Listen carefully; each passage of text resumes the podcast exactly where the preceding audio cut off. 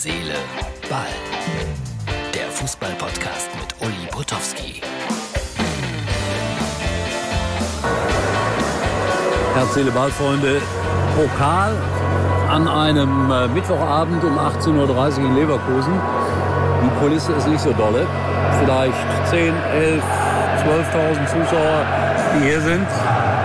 Und ich sag's ja immer, im Normalfall müsste man das so handhaben, dass äh, der klassentiefere Verein immer Heimrecht hat nach der Auslosung. In Karlsruhe wären heute bestimmt, ich weiß gar nicht, wie viele da aktuell reingehen, 20.000 gewesen. Und wenn man mal schaut, ja, die machen ganz schön viel Krach in der Ecke. Die Fans vom äh, KSC sind 700, die den äh, weiten Weg angetreten haben hierher nach Leverkusen. So, ich melde mich dann wie immer und wie üblich unmittelbar nach Spielschluss, wenn es wieder heißt, Herz, Ball, die Zusammenfassung. Gerade noch in der Bay Arena und jetzt sitzt er zu Hause vorm eigenen Fernseher. Was, was läuft denn da? Kamerafrau einmal drauf, kurz gehen. Ja, wahrscheinlich die Nachberichterstattung zu Bayern. 0 zu 5 in Mönchengladbach. Aber zunächst ein paar Sätze zu dem, was ich erlebt habe. Das war ja auch eine Sensation. Der KSC schlägt einen der Top-Bundesligisten mit 2 zu 1. Und äh, es war so, dass eigentlich hätte Leverkusen 6-2 gewinnen müssen. Aber das ist das Schöne am Fußball.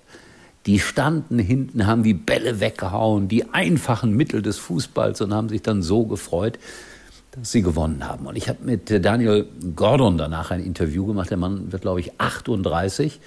Letzte Woche hat der KSC gegen Düsseldorf 3-1 verloren. Da haben sie den bitter beschimpft in Karlsruhe. Und heute war er der Turm in der Schlacht, der Held. Ich kenne ihn, glaube ich, seit 14, 15 Jahren. Ein so angenehmer Mensch, Nationalspieler von Jamaika.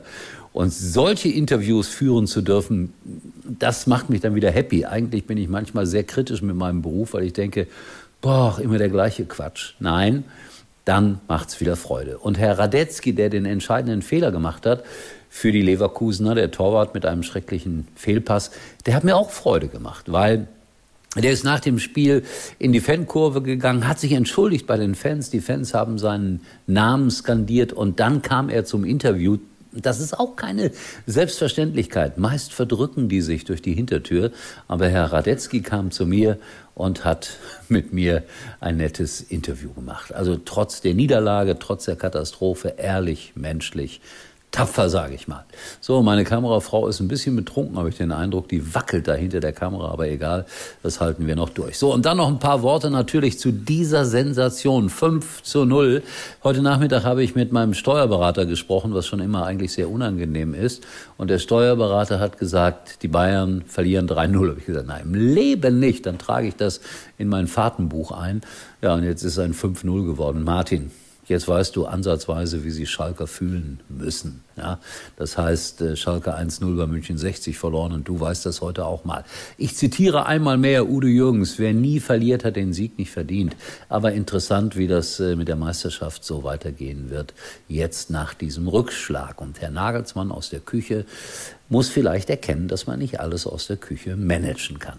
So, wir haben gleich noch einen kleinen Tipp für euch hier im Programm. Äh, mehr für eure Frauen. Hört euch das an wo und wie man günstig einkaufen kann. Schön, dass ich diesen Satz auch nochmal sagen durfte. Und äh, jetzt keine Häme gegenüber den Bayern-Fans, das wäre ja das Billigste der Welt. Nächste Woche spreche ich irgendwann mit Mario Kottkamp, der die große Bayern-Doku gemacht hat, die bei, bei Amazon jetzt angelaufen ist. Und äh, da werden wir einen Blick hinter die Kulissen werfen. So, das war's für heute. Wie gesagt, es kommt noch der kleine Tipp und erstaunlicherweise sehen wir uns morgen wieder. Tschüss übrigens mal Nummer 1 in der Hitparade. Eigentlich können Sie jetzt abschalten. Psst, du kannst die Feiertage im Dezember kaum erwarten? Mit festlichen Wohnaccessoires und Duftkerzen von TK Maxx sorgst du nur für Vorweihnachtsstimmung.